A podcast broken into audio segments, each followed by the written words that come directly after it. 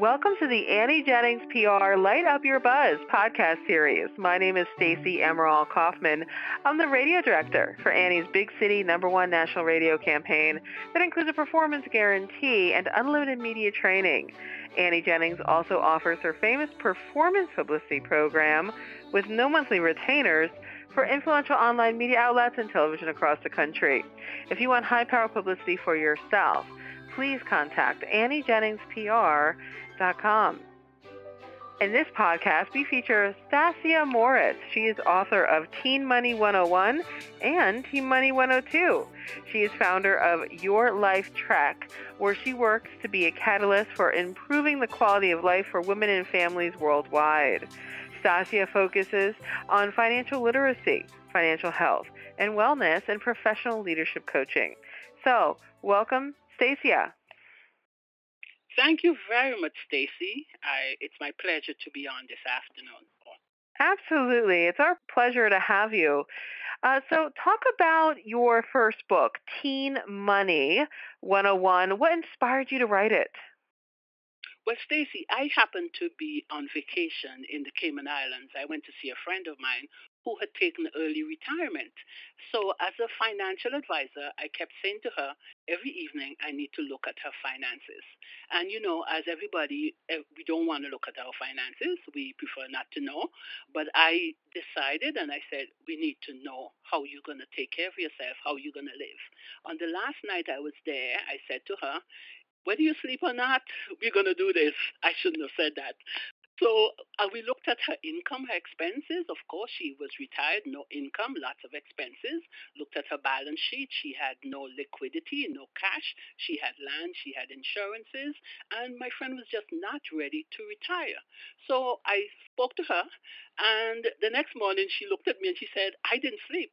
And I looked at her and I said, I didn't sleep either because there, but for the grace of God, was my situation.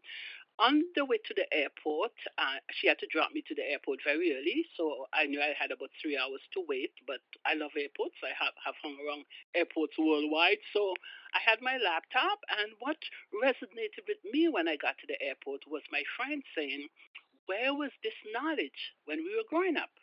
My friend had two master's degrees. One was in math, and she had taught mathematics for about 30 years, but she had never, ever looked at her finances. She had never looked at her income or her expenses or her balance sheet. So I sat in the airport with my laptop and I started a love letter to my niece and nephew. If I have nothing to leave to you guys, let me leave you how you should look and let me teach you fa- about finances. I actually wrote the chapter on income and expenses in the Grand Cayman Airport. So I did the book, and the book is done in a lights, camera, action scenario. I lights and new terms. The camera is the story of my niece and nephew, which doesn't come off good for my nephew because he spent and she lent. And then the last thing was an activity. So it's light, camera, action. And because I'd done it like that with an activity at the end, my book has been used in a lot of schools, lots of after school programs, etc. So that was well, Money 101. Mm-hmm. Right. So, Stacia, so uh, you know, it sounds like you have a lot of practice in this. You're helping your niece and nephew. How long have you been teaching financial literacy now? I have been for over 10 years. Actually, this book was written when we had the recession in, in 2008 and then 2009.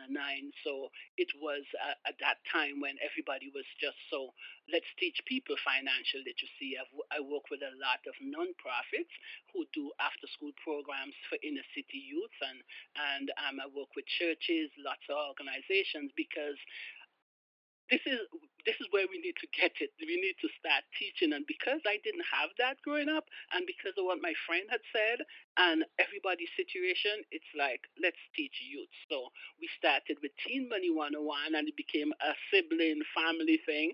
My nephew doesn't want to talk to me these days because of the way he was depicted. and he would like to do bad things to me, but I had his father sign off well, the way mm-hmm. I depicted my nephew. So, yeah, I've been doing this for about 12 or more years.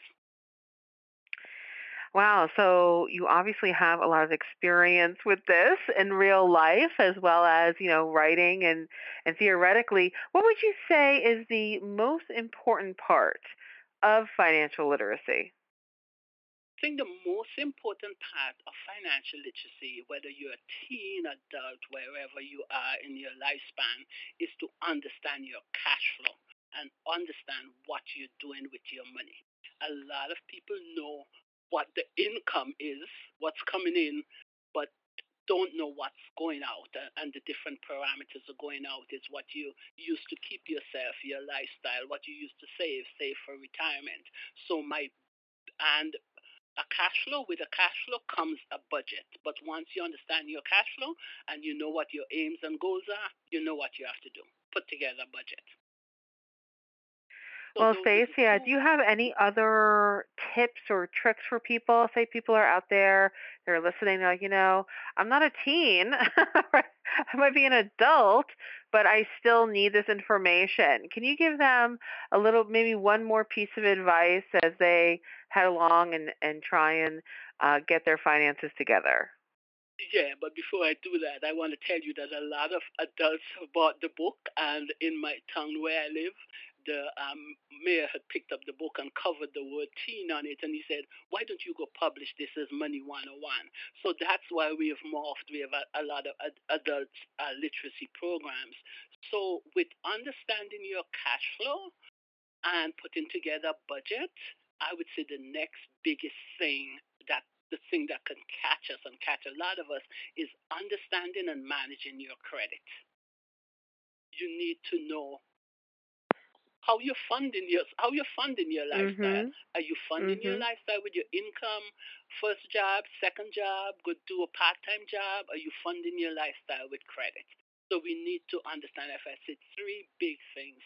Uh, your cash flow, put together a budget, and underneath all of that, understand your credit and how you're funding your lifestyle. Well, I think those are some really great pieces of advice, Stacia. Thank you so much for sharing.